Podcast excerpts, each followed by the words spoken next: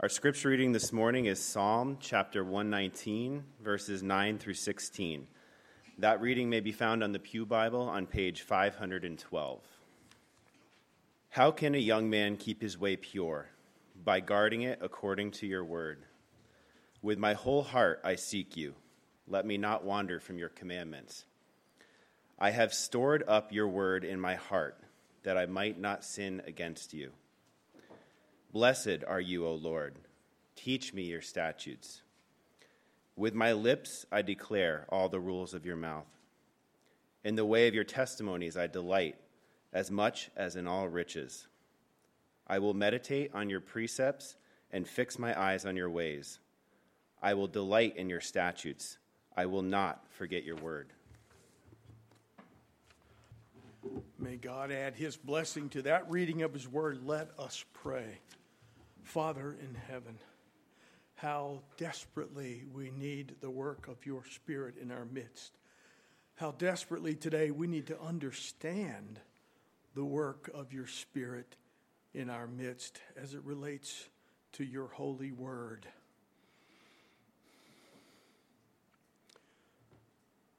Give us grace today, Father, to know and hear and receive your word, and may it be to us the word implanted, which is able to save our souls. May it be to us the word through which Jesus Christ and upon which Jesus Christ builds his church. Bless us in that today, our Father. We plead with you. In Jesus' name, amen.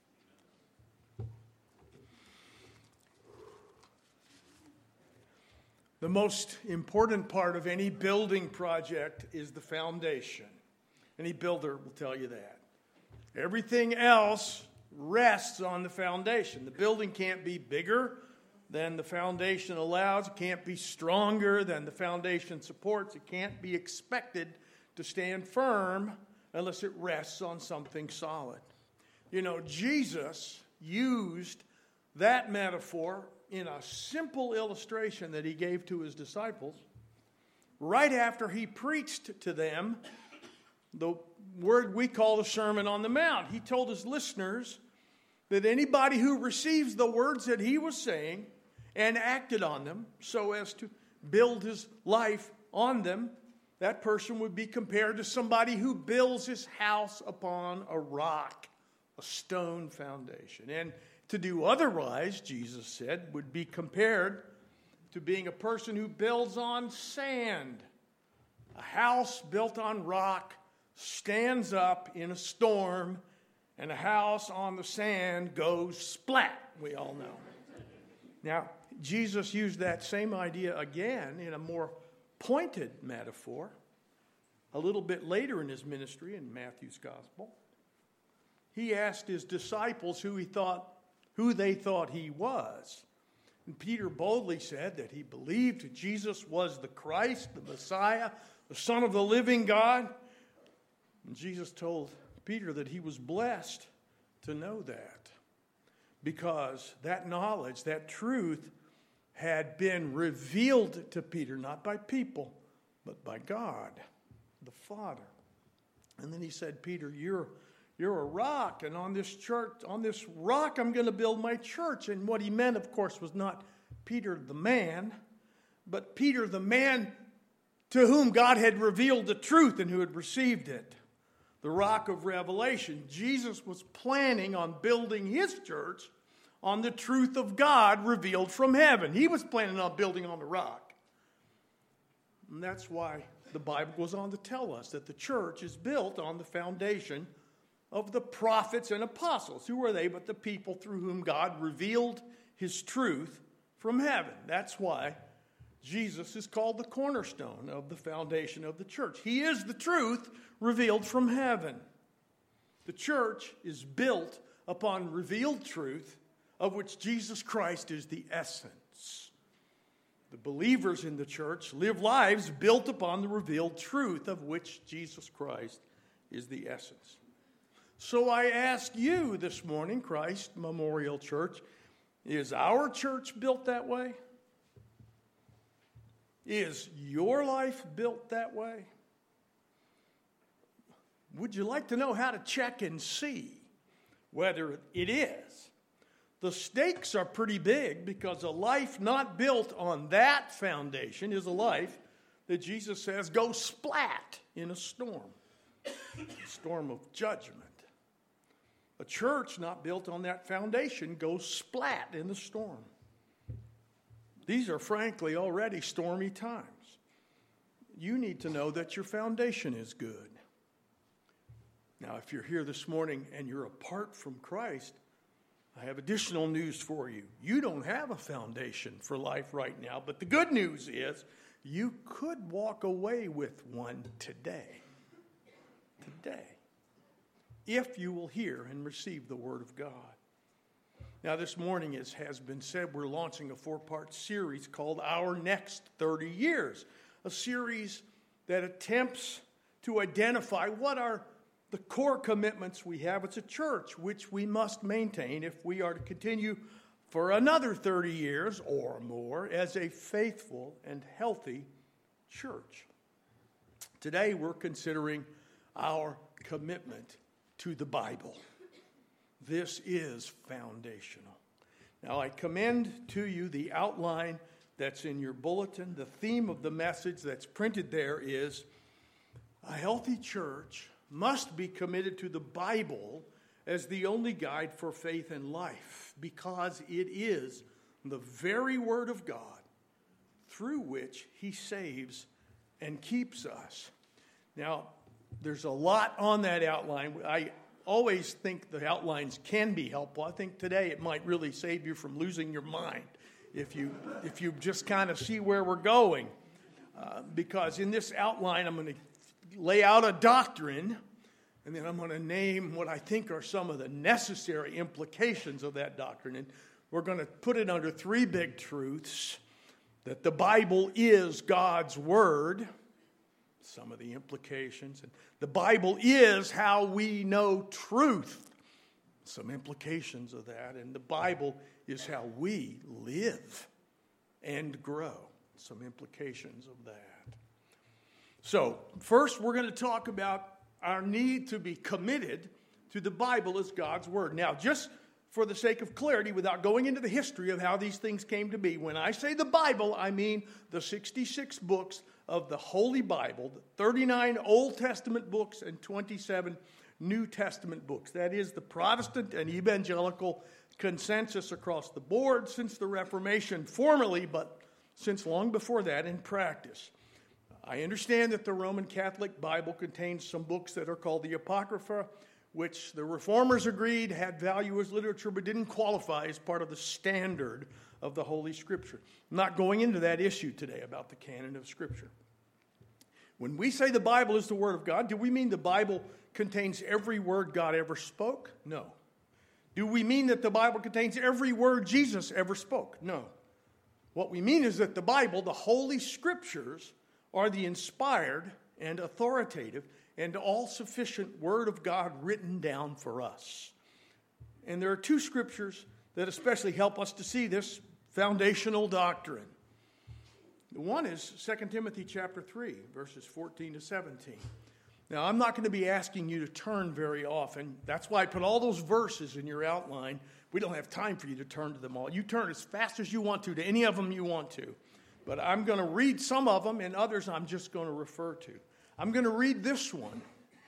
2 Timothy chapter 3 and verse 14 and following says, But as for you, continue in what you have learned and have firmly believed, knowing from whom you have learned it, and how from childhood you have been acquainted with the sacred writings, which are able to make you wise for salvation through faith in Christ Jesus.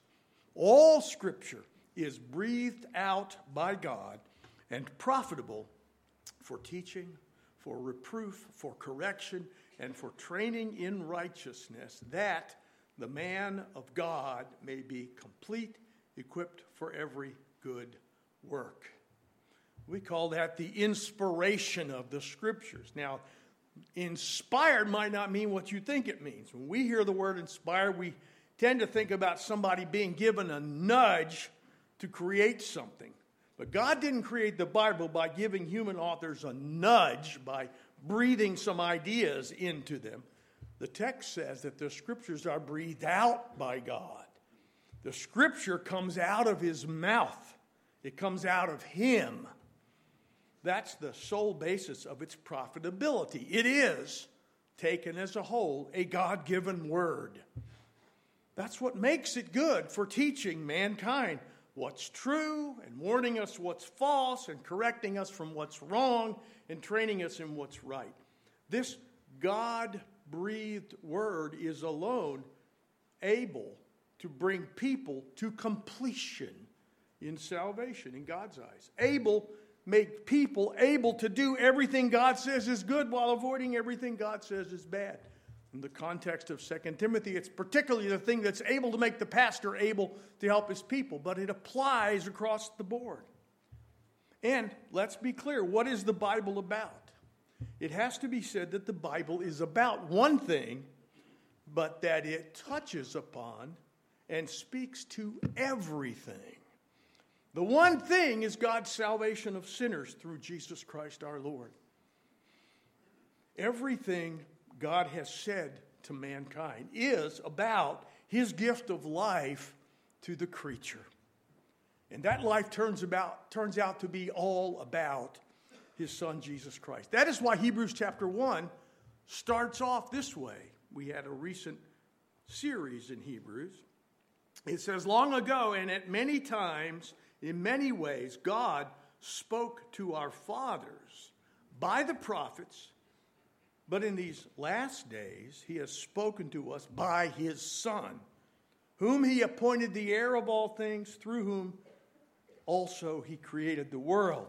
So, the sum of God's word to us, in all the various ways that he previously employed to tell us, is that God created everything and appointed his own Son as the heir of everything and sent his Son to be our Savior so that we may share in his life and everything that's his. So when Christ came, that was the final word from God. In these last days, He has spoken to us in His Son. Christ came and accomplished all that God intended for our salvation from beginning to end, and it is finished.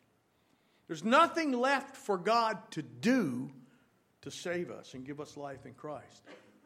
Therefore, there's nothing left for God to say with respect to all of that. Jesus is the final word. And God, by his wise and gracious design, has caused the whole of his word, the word of Christ, to be committed to writing for us. Now, he caused it to be written down all along the way, we learn. And after Christ came, he used the apostles as instruments to write down the rest of it. When they were finished, it was finished. So the God breathed scriptures are the final and full word of Christ. Now, that's the doctrine we're asserting. It has a lot of implications. One of them is that the Bible is God Himself speaking. You know, Jeremiah chapter 1, very informative. God comes to the prophet and, and, he, and the, the Bible records, it says, The word of the Lord came to me saying, and what did God say? What did the word of the Lord say? Before I formed you in the womb, I knew you and appointed you, and so on. So that when the word of the Lord said it, God said it. You see? And what's more, he went on and appointed the prophet, he said right there in that chapter, to speak for him. He said, Behold, I have put my words in your mouth. And when the prophet speaks, therefore God speaks. When the words of the prophet are written down, God is still speaking those words. 1 Thessalonians chapter 2, Paul bears this out.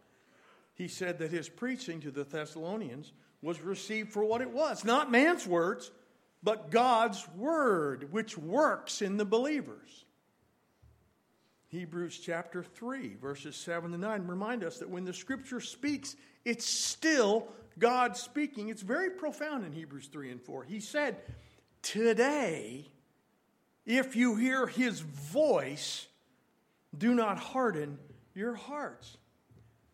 It's his voice that's heard and must be heeded. And he's talking about a word that came by the Spirit in the scriptures written long ago. That's what he's talking about in Hebrews 3 and 4.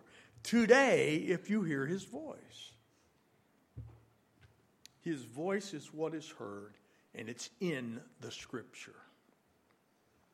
Another implication is that God only speaks in the scripture. 2 Timothy chapter 3, again, we have read those verses. God's inspired word says everything that completes or perfects a believer. It enables every good work. It's all here. No other word is needed. To imagine that God speaks somewhere else is to imagine that another word is needed to complete salvation. And therefore, these verses are really kind of overstating themselves. In that case, the scripture would be good for most good works and the near completion of salvation. God speaks in the scriptures, and God's power is here. It's in the scriptures. This must not be underestimated. You must understand that the Word of God is, I like to call it effectual. That's the $20 word. It means when God speaks, things happen. His Word makes stuff happen. More than information comes across when God speaks. God's words cause the change of things in power. That's why Genesis chapter 1 is so profound. How did God create the heavens and the earth? In the beginning was the Word, John says. All things came into being by him. But what does Genesis 1 tell us? God said, Let there be light. And then there was light. That is profound. You just have to think about that for a while. And in, in Hebrews chapter 4, in a context where the author is insisting that God's voice is still being heard when the scriptures that were given long ago are asserted, that Hebrew author, that inspired author, tells us what this word of God is. He says, For the word of God is living and active and sharper than any two edged sword, piercing as to the division of soul and spirit of joints and marrow and discerning the thoughts and intentions of the heart. And no creature is hidden from his sight, but all are naked and exposed to the eyes of him to whom we must give an account. When you hear God's voice in the scriptures, it is still living and active and powerful. It still discerns men's thoughts and intentions of heart. It still lays us bare to Him. And the implication of that is that the Bible is sufficient for you. 2 Peter chapter 1 leads off to remind us that the only word from God there is is the only word from God we need. He says, His divine power has granted to us all things that pertain to life and godliness through the knowledge of Him who called us to His own glory and excellence, by which He has granted to us His precious and very great promises, so that through them you may become partakers of the divine nature. Did you catch all that? Everything pertaining to life and godliness through knowing Him, that's what the knowledge of Him means. Knowing God in Christ, which knowing has been granted through promises. That's God's word, the word of promise. With the result that the one who believes the promise partakes of God's life. Everything pertaining to life and godliness through the Word. That is all we can ever need. The Bible is the Word of God. The Bible is also how we know truth, therefore. Taking it to the second point, the Bible is the Word of God. Therefore, we have to conclude that the Bible is how we know truth. The doctrine I'm asserting is that truth comes only from God by revelation. Now, this is a deep well of Bible teaching. We can only sip from it this morning. I hope you'll get a little thirsty for some of it and you'll go and investigate these things more. In John chapter 17, Jesus prays his high priestly prayer, and he asserts that the definition of life itself is to know God and to know Jesus Christ, whom God sent. And he identifies the people who know him as the ones to whom he gave God's word.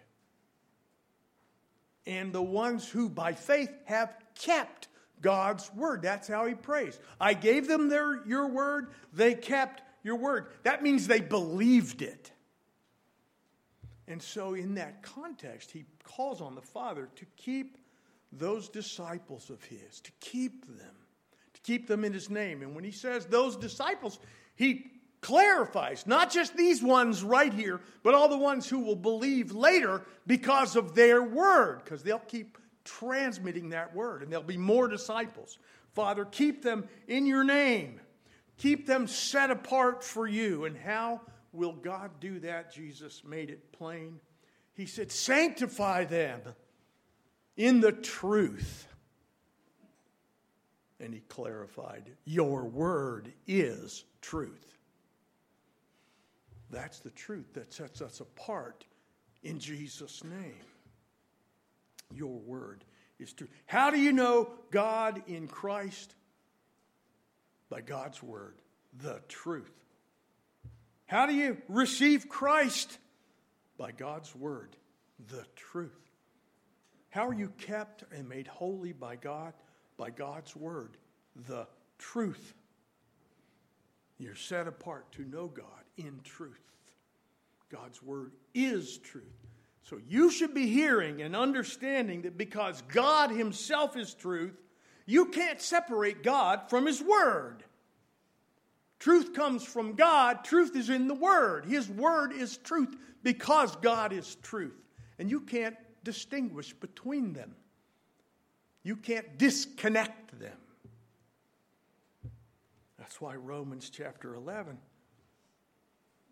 extols and marvels at what God knows that nobody else knows because God is the truth. Romans 11, the, the tail end of the chapter, the apostle just waxes eloquent. He says, Oh, oh, what an oh that is. Oh, the depth of the riches and wisdom and knowledge of God. How unsearchable are his judgments, and how inscrutable his ways. For who has known the mind of the Lord? Or who has been his counselor? Or who has given a gift to him that he might be repaid? This amounts to him saying, God has wisdom and knowledge, and nobody else does. You can't get it anywhere else. God tells everybody what's true, and nobody tells God anything. That's what he's saying there. That's the reality that our old friend Job finally got confronted with. After all of his righteous complaints, and it's a nice story, we'll talk about that another day, but in Job chapters 38 to 41, Job finally hears from God and not just his feckless friends who thought they knew everything. And God put Job in his place by reminding him that God alone knows everything. And nobody else really knows anything until God tells him. Uh, chapters 38 to 40, we don't have time to read those chapters this morning. But God led off that speech with these words. I'll read uh, verses 1 to 4 of Job 38. Huge irony on God's part. Every now and then, God comes at us with some irony. He says, it reads, Then the Lord answered Job out of the whirlwind and said, Who is this that darkens counsel by words without knowledge? Dress for action like a man. I will question you. You make it known to me. That's the sarcasm, okay? That's the irony. Dress for action like a man. I will question you. You make it known to me. Ha, ha. God says, Where were you when I laid the foundations of the earth? Tell me if you have understanding. That's not sarcasm. That's just God saying, What do you know? God's saying, Who's talking to me but somebody who doesn't know anything? Where were you when I made everything? Of course I know everything. Tell me what you know. Oh, wait, you don't know anything. There's a lot of implications of confessing that God, that truth comes only from God by divine revelation. One is that all revelation is from God, but what we call the natural revelation is limited. Now, we don't have time to visit Psalm 19. Makes for a great Sunday morning sermon or two, but we don't have time. But Psalm 19 tells us that the whole of creation is a kind of revelation from God. God is revealing truth in all of creation because all of creation speaks, put that in quotes, kind of speaks, it tells about God as glorious and powerful. But it goes on to tell us that this, as we call it, natural revelation is limited. It's limited to telling you that there is a God who you don't really know in a saving way, in a personal way.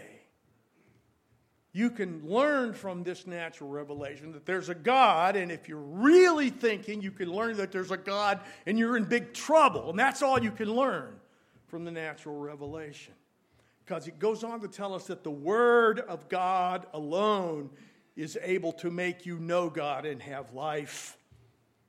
The Bible is the revelation that matters. Psalm 19 says, The law of the Lord is perfect, reviving the soul. The testimony of the Lord is pure, sure, making wise the simple. The precepts of the Lord are right, rejoicing the heart. The commandment of the Lord is pure enlightening the eyes. The fear of the Lord is clean, enduring forever. The rules of the Lord are true and righteous altogether. Every one of those expressions, the law of the Lord, the testimony of the Lord, the precepts, the commandment, the fear of the Lord, every one of those is a euphemism for the Word of God that's been revealed to us which alone can give us the truth of life. All, all truth comes from God. It can't come from anywhere else.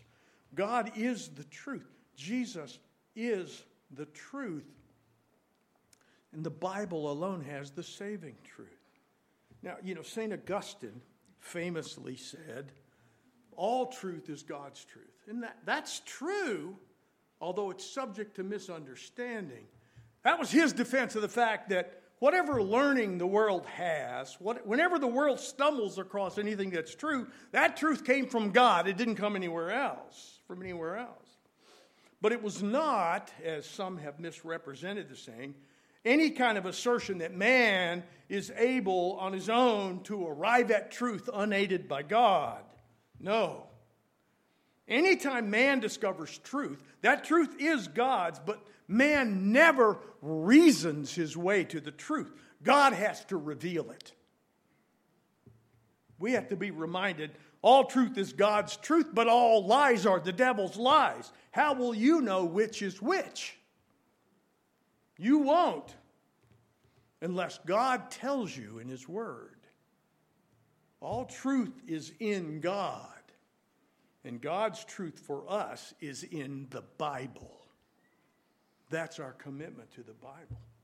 Unaided man confronting the universe alone will never arrive at truth. Even if he stumbles into facts, he will inevitably get them wrong. Why is that? It's because the Bible teaches us that the natural man is corrupted in his thinking because of sin. Romans chapter 1, verses 18 to 23. It reminds us that man on his own, while created by God with a capacity to know God, in his sin suppresses the truth of God. He suppresses the truth in unrighteousness. Sin is a big obstacle. In sin, Romans 1 tells us, man has become a fool. His mind is darkened. He exchanges the truth of God for a lie, with the result that he worships the creature rather than the creator. Theologians call that the noetic effects of sin. It just means sin messes up your mind. Sin makes us not know and not able to know the truth any longer. If God doesn't step in and tell us the truth and make us able to receive the truth, we remain ignorant. 1 Corinthians chapter 2 reads this way The natural person does not accept the things of the Spirit of God, for they are folly to him, and he is not able to understand them because they are spiritually discerned. The spiritual person judges all things, but he himself is to be judged by no one. Quote, For who has understood the mind of the Lord so as to instruct him? But we have the mind of Christ. This means that as fallen and lost people, God's truth appears foolish to us. We have no capacity to grasp it. Lost humanity cannot arrive at divine truth. That has huge implications for us in terms of living by the revealed Word of God. In that implication, the big category is all human reasoning must be based upon revealed reason. And most obviously, it means that all moral reasoning has to be based upon divinely revealed morality. Where else would it come from? In Exodus chapter 20, God gave to his people the law, which at its heart and core is God revealing himself, his eternal morality. The law is what it is because God is what he is. Good and evil are concepts that derive from the person of God. He has to tell us what they are, He has to reveal Himself. Any supposed moral reasoning that does not start with God, as He is revealed in the Bible, is doomed to failure. You cannot know good and evil unless God informs you.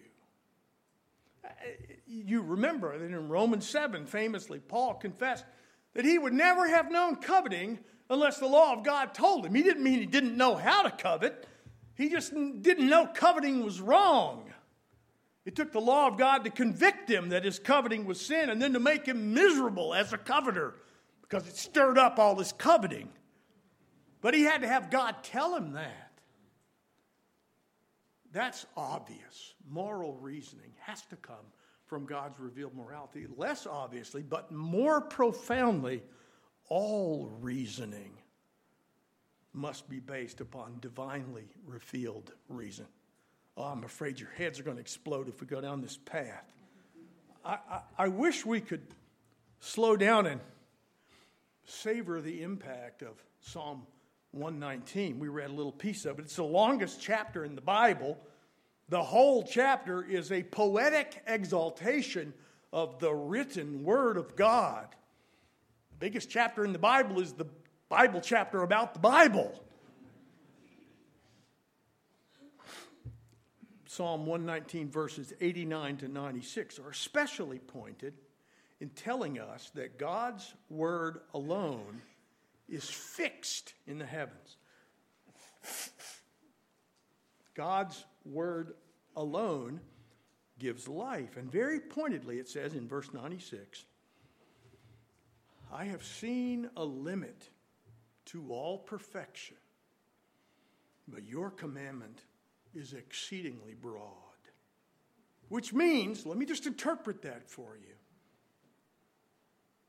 I've been shown by you, God, that all human knowledge and supposed perfection is limited, which means finally it's worthless because it's not perfection. But your word alone is comprehensive and encompasses everything. It is fixed, it is permanent, it is limitless, it is infinite. Now, as a practical matter, what we assert is that human learning through scholarship in philosophy, in science, or any other discipline is always doomed to failure apart from the revealed truth of God. If that troubles you, just think it through a little bit. First, true science will always agree with the Bible, as would true philosophy. If science accurately lays hold of the world that God has made, or philosophy accurately lays hold of the ideas that God is the author of, then that world, those ideas will always be found to be consistent with God. They will never contradict God or anything that He says. Because God made the world, and reality always accurately reflects God. Therefore, true science can never overturn the Bible. True philosophy can never contradict the Bible. Anytime science, philosophy, or other disciplines appear to contradict the Bible, that science is wrong. Just give it time, give it more information. Reality will always conform to who God is. But there's, there's more to this. Keep thinking it through. There, are, there really are only two kinds of science. Uh, you're going to hate me saying this, but I would like you to come to believe this and love it. There's only two kinds of science there is believing science, and there is apostate science. Science, when it is done by corrupted humans whose minds cannot perceive and know God's truth, will always come up short. Science done by redeemed minds, which are made able to know God's truth, will always find creation to agree with God, because it really does the revealed character of God is the underpinning of all true all true knowledge, all true science, all true philosophy. The truth of who and what God is undergirds all other truths. I'm saying something very bold. You just need to think about it. You cannot know and be sure that 2 plus 2 equals 4 today and tomorrow and forever. Or that gravity will always behave predictably unless the Bible first tells you that God is faithful. Because otherwise, you would have no reasonable, no rational expectation of the consistency of mathematical principles or the presumed laws of physics which all exist because of Him and which draw their predictable character from Him because they are created in order to display His glory. That's why they exist. 2 plus 2 equals 4 because math exists to display God's glory. and it's just another way that the heavens are telling the glory of God. But you need the Bible to tell you that, or you don't know it to be true. You can't count on it remaining true without God. How do you know 2 plus 2 is 4 tomorrow? God's faithful, that's why. That's why you know that. It's arrogant to think you know it any other way. And don't ever forget when you're counting on the reliability of the creation to figure everything out. God has been known from time to time to overturn the ordinary workings of the natural realm to suit his own purposes. The universe behaves consistently because God is faithful and it displays God's glory, but the universe can be made to behave differently if it suits God and if that glorifies Him, such as when He wants to part a Red Sea or turn some water into wine or cause a virgin to conceive and bear a child. Then the universe behaves the way God tells it to behave, but its consistency is derived from His consistency ordinarily. The Bible is what you know. And all the rest is what you think you know. We do not say that all true information is in the Bible. We say that all true information in the world is in God and derives from the truth of God. And we say that God's truth for us is in the Bible. We cannot arrive at truth unaided, and nothing contradictory to the Bible can be true. All scientific discovery must be considered to be the gift of God. But it's not new revelation, it's not independent revelation. It is improved understanding of the truth that's already revealed. And what's more to the point, no understanding can be correct unless it is consonant with the rest of God's revealed truth. Therefore, if something contradicts the Bible, it is misunderstanding, not knowledge. We could talk a lot more about this. Come to the Sunday school class we're going to have in a little while for adults, and we'll talk about some of this a little more. But we're going to move from the commitment that the Bible is the Word of God, the commitment to the notion that that's the only place we get our truth, to the, to the commitment that the Bible is how we live and grow. We've already listened as Jesus told us in John 17 that he gave his disciples God's words, that they received God's words and believed on Christ. They kept God's word.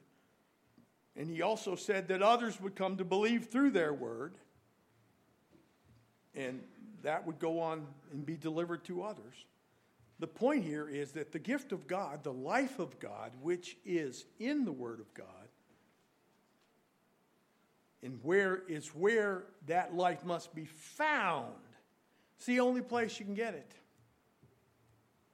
The life of God has to be found in the Word of God. Jesus rebuked the Pharisees, not for seeking the life of God in the Scriptures, but for missing the life of God in the Scriptures. You might remember in John chapter 5, Jesus said, All the, the Father who has sent me is borne witness about me. His voice you've never heard, he said to those Jews. His form you've never seen, and you do not have his word abiding in you because you do not believe the one whom he has sent. And then he said, You search the scriptures because you think that in them you have eternal life, and it is they that bear witness about me. Yet you refuse to come to me that you may have life. Jesus said, in other words, it is sadly ironic that you have not heard God's voice and you don't have his word abiding in you. Therefore, you don't believe in me. It's sadly ironic because you have the scriptures and you search the scriptures looking for life. And Jesus is like, good, right. And yet, searching the scriptures for the life that is in them, you fail to believe in me. You fail to come to me and his point is that I am the life that's in the scriptures. God's life is in Christ, and it's to be found in the scriptures. It's only found there, it's only received by faith. What are the implications of saying that? Well, to be clear, we are born again by the word of Christ. First Peter puts it boldly having purified your souls by obedience to the truth for a sincere brotherly love, love one another earnestly from a pure heart, since you have been born again, not of perishable seed, but of imperishable, through the living and abiding Word of God. For all flesh is like grass, and all its glory like the flower of grass. The grass withers, and the flower falls off, but the word of the Lord remains forever. And this word is the good news that was preached to you. We are born again by the living and abiding Word of God. We are born again because the Word of God was implanted by God in our hearts and grew to life and fruitfulness. The Word, which is contained in all the Scriptures, the Word of Christ, the Word of the cross, was proclaimed and held forth to us. And by God's grace, we were made able to see it and to hear it and to believe it. And it made us alive. It made us alive. Well, there is more going on in sinners being born again then that the, they were transferred some information. God causes the spiritually dead to be made spiritually alive through the ministry of the Word of God. It is a ministry of the Holy Spirit, administered in fear and trembling by men sent to preach it with power, so that it is received for what it is not the Word of man, but the Word of God, able to convert souls. It is in the Bible that we read and we preach of Jesus Christ, born of a virgin, born under the law, who became flesh for us men and for our salvation. We preach what the Bible says that Jesus lived a sinless and perfect life. He rendered unto God the obedience to his law that we owed God but failed to deliver. It's from this word, and it's right in here that we declare that Jesus Christ suffered for our sins and bore our sins bodily on the cross. It's in the Word of God that we see Jesus hanging naked on a cross, bearing the shame and the scorn that did not belong to the sinless Savior, but to his sinful people. We see his blood run down through the Word of God. And we know that his spilled blood is the life of our souls by the Word of God, we declare that Jesus is the bread that came down out of heaven. And by faith, we may eat his flesh and drink his blood. Such a word, brothers and sisters, is nonsense to a perishing world. But that word is the power of God for salvation to those who are blessed to hear it from the heart, to see it with spiritual eyes made open, to receive it in a heart that's made new. This is the word which, when implanted by faith, is able to save your soul. I have to ask some of you who are still outside of Christ. Let me just ask it bluntly. Can you see Christ crucified in this word today? Can you hear the voice of Christ calling sinners to himself today? I'm not asking a mystical question. I'm asking a simple question. I'm saying, will you come to Christ by faith and be saved? Will you turn from your sins and turn to Christ? Will you admit that you're a sinner? And accept that you can never make yourself right with God. That's what the Word of God says. Will you tremble at the thought of facing God in judgment and come running for mercy while there is still time to receive it, while it's still offered? Jesus, by His Word, today is holding out the olive branch.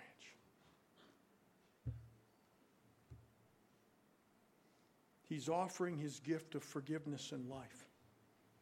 He's calling sinners to himself through the gospel. I ask you if you will come.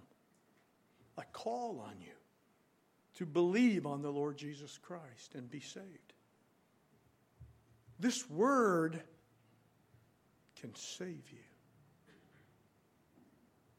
if you believe it. Jesus will save you if you believe his word.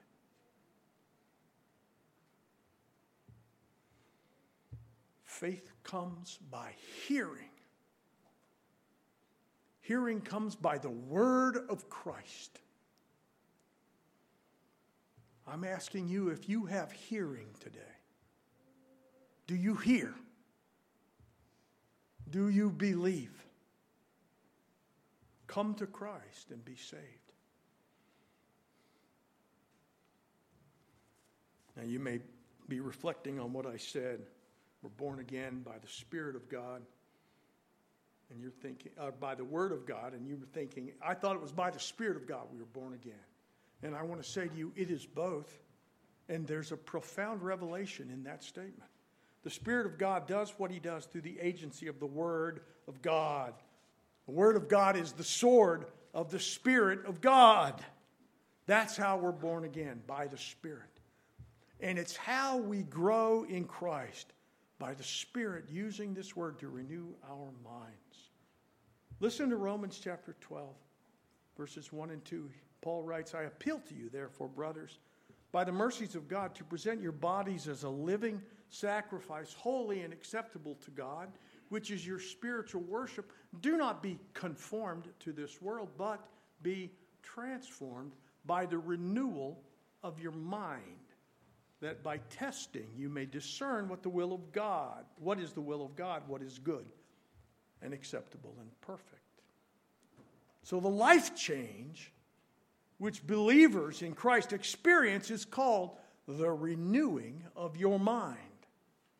The life that Christ gives brings about a deep change of heart by which your old loves and your old desires give way to new loves and new desires. We turn from loving self and loving the world to loving God and loving our neighbor.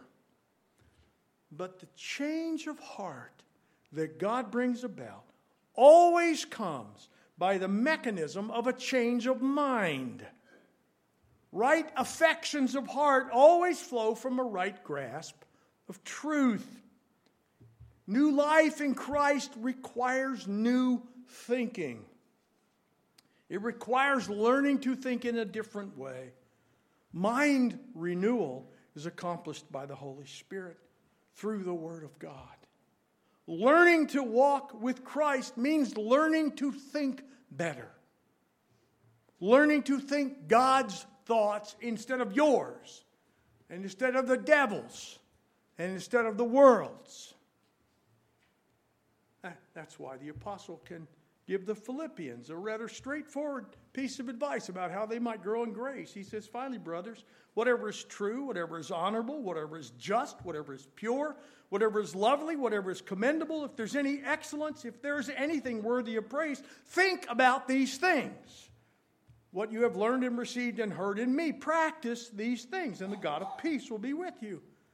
This exhortation means nothing less than to think about and dwell upon the things that are in the Word of God, the things pertaining to Christ and His salvation. Who is true but God alone in Christ? What is honorable but the Lord Jesus Christ and His obedience? What is just but the cross of Christ? What is pure but Jesus Christ Himself, full of the Holy Spirit? What is lovely but our beautiful Savior? Who became the man of sorrows to bear our griefs and give us joy. Who's more excellent than Christ? What's more praiseworthy than our God? Come to us in the person and work of Jesus Christ, sealed to our hearts by the Holy Spirit. These are the things that need to fill your mind. These are the things that need to pattern your thinking. This is not mystical, but it's profoundly spiritual. Brothers and sisters, this is what it means to be led by the Spirit. Galatians 5 16 and following tells you to be filled with the Spirit and to walk by the Spirit. Then it tells you what that means. Stop contemplating and performing the deeds of the flesh. That's who you used to be. Start contemplating and doing the deeds of the Spirit. That's who you are now. But you need this word to tell you what all that is. You have to have your mind renewed to understand and consider that your immoralities and your anger and your strife and your divisions and all that stuff, those are all fleshly. You need to get them out of your mind and out of your practice. You need to have your mind renewed to understand and consider that your love and your joy and peace and patience and kindness and all that, th- those are spiritual. You need to dwell on these and practice them. You have to think that way to act that way. Non thinking and acting is fleshly thinking and acting. Bible thinking and acting is Holy Spirit thinking and acting. You can only be led by the Spirit according to the Word of God. That's His way. Romans 8, chapter 4 tells us that we walk by the Spirit of God in order that the righteous requirement of the law might be fulfilled in us. In other words, the Holy Spirit is at work seeing that what God says in His Word happens in you. That means that only by the Spirit's power will we think God's thoughts and live them out. And that means we're only being led by the Spirit of God as we're led to fulfill the Word of God in our lives. Spirit led means Bible obeying and Bible thinking. It doesn't mean anything else. 1 Corinthians 10:13, a favorite memory verse, no Temptation has overtaken you, but such as is common to man, and God will provide the way of escape so you can endure. But what is the way of escape? Just read the context. He says, All these things are written for your encouragement so that you learn not to crave evil things. You want the way of escape? Follow the Word of God. That's the way of escape. We read this morning, Your Word I have treasured, I've stored up in my heart that I might not sin against you. I don't have time to go on, but we are also encouraged and comforted by the scriptures. All the comfort that God has for us are, is found in the Word of God by the Holy Spirit. What does it mean in a few minutes to be committed to everything we've just said? Committed to the Bible. Well, I'm going to posit three things quickly, I hope. One is for you to attend to the preaching of the word. Maybe attend is a bad word in today's language because I don't just mean show up. You know, attendance. That isn't what I mean at all. Maybe I should have said engage. It means to prioritize this gathering where the word of God is preached. The preaching of the word of God, Bible preaching, with the Bible rightly understood, is the primary way in which your soul is fed the word of God. This is where you regularly receive the word in clarity of understanding and in the power of conviction by the Holy Spirit. He's here and he's in the preaching of his word, and we anticipate him applying it with power. That's what Paul said in 1 Corinthians 2. I was with you in weakness and in fear and much trembling. Who am I? My speech and my message were not implausible words of wisdom. Who would think what I'm saying makes sense? But it was all in the demonstration of the Spirit and power, so that your faith might not rest in the wisdom of men, but in the power of God. That's the point.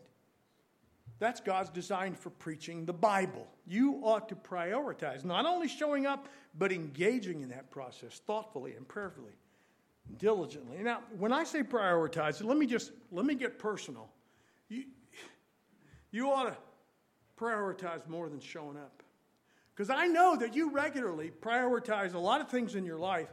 And with those priorities, with some of them, you carefully impose margins and parameters so that nothing else competes with that priority. You know you do. I'll ask you, parents, what are the things you won't let your kids do on a school night? Why do you call it a school night? Because they got to get up in the morning and go to school ready to do business at school, and you're not letting them mess around and stay up all night. You want them ready for school. Why do you not do some stuff late at night on a what you call a work night? Because you got to get up and go to work and not just be there, but be ready to do business.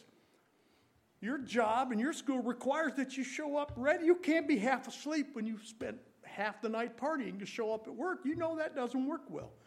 And I'm saying to you that your commitment to the Bible and the preaching of it ought to lead you to show up for church with at least that much energy. Remember that Saturday night is a church night. Get yourself ready to come and be filled. That's reasonable, isn't it? You know, if you go to Joel Dyke's house or the Disler's house. You can't go there anymore. They're in Japan. Good luck. But go to my grandmother's house for dinner. You ought to come hungry. You're not going to be hungry for good food if you've already stuffed yourself with a bunch of junk food just before coming. And in a like manner, filling your mind with all the candy of the world just before showing up for a feast on the Lord's Day and the Word of God, that's self defeating. Show up hungry to receive and to be changed by it and have your mind renewed. And second, I would say, internalize the Word. Now, what do I mean when I say internalize? If the renewal of your mind is God's aim, that means He wants you thinking in a new way. That takes time and reflection. The Word will change you, but you engage it by reflecting on it in your mind and in your heart. So, for one thing, it is helpful to memorize parts of it. If you've been taught and have powerfully, powerfully received a portion of God's Word, it is very helpful to commit a snippet of that to memory that brings the rest of the instruction to mind. You can't read your Bible all day. But you can store parts of it in your mind to bring forward at opportune times. God, the Holy Spirit, is famous for bringing those things to mind if you store them up in there. I have stored up your word in my heart that I might not sin against you. You know, 2 Timothy 3 16 to 17 is worth memorizing if you want to recall the truth preached here today. All scripture is inspired by God. That's good. In Matthew 4 4 is profound when you call it to mind for the same reason. Jesus says, Man shall not live by bread alone, but by every word that proceeds out of the mouth of God.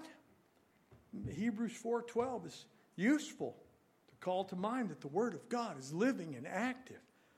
Hebrews 3:15 is useful. Today, if you hear his voice. And for another thing I would say on top of memorization is learning to meditate on God's Word. Now, I think meditation takes memorization to a whole nother level. I'm not talking about some mystical practice at all. I'm talking about an ordinary practice where God the Holy Spirit does something rather extraordinary. Because if mind renewal is the end that God has in view, then steep your mind in what He says. Mull it over in your head. Think about it. Muse on it. Noodle over it. Turn it over in your mind and ask yourself questions that that word answers. What does it mean to live by God's word and not by bread alone? Let me think about that. Do I live that way? How would I be different if I thought that way? Is my relationship with God's Word more compelling or less compelling than my relationship with food? Would I pick the word over food if that choice were placed on me? What if I placed that choice on myself? What would I do then? Does God want to help me feel this way about His Word, the way I feel about food, only more strongly? How could I do that? What would have to change about me? God, will you change me that way? You see how the meditation process can help you. That's the arena where the Holy Spirit really jumps in and does a powerful work. That's his wheelhouse. It's when God has your attention, you're thinking his thoughts, you're mulling on his word. It's no coincidence that Jesus came up with the words he came up with in the wilderness, being tempted by the devil. Man shall not live by bread alone, but by every word. That, that's not just because he was God, but because he was a man of the word who was able to see his own ex- wilderness experience through the grid of Israel's wilderness experience, just the way the Bible had taught him to see it. You can be sure that word was hidden in his heart, and he had thought about that before. And lastly, I would say don't be ashamed of God's words.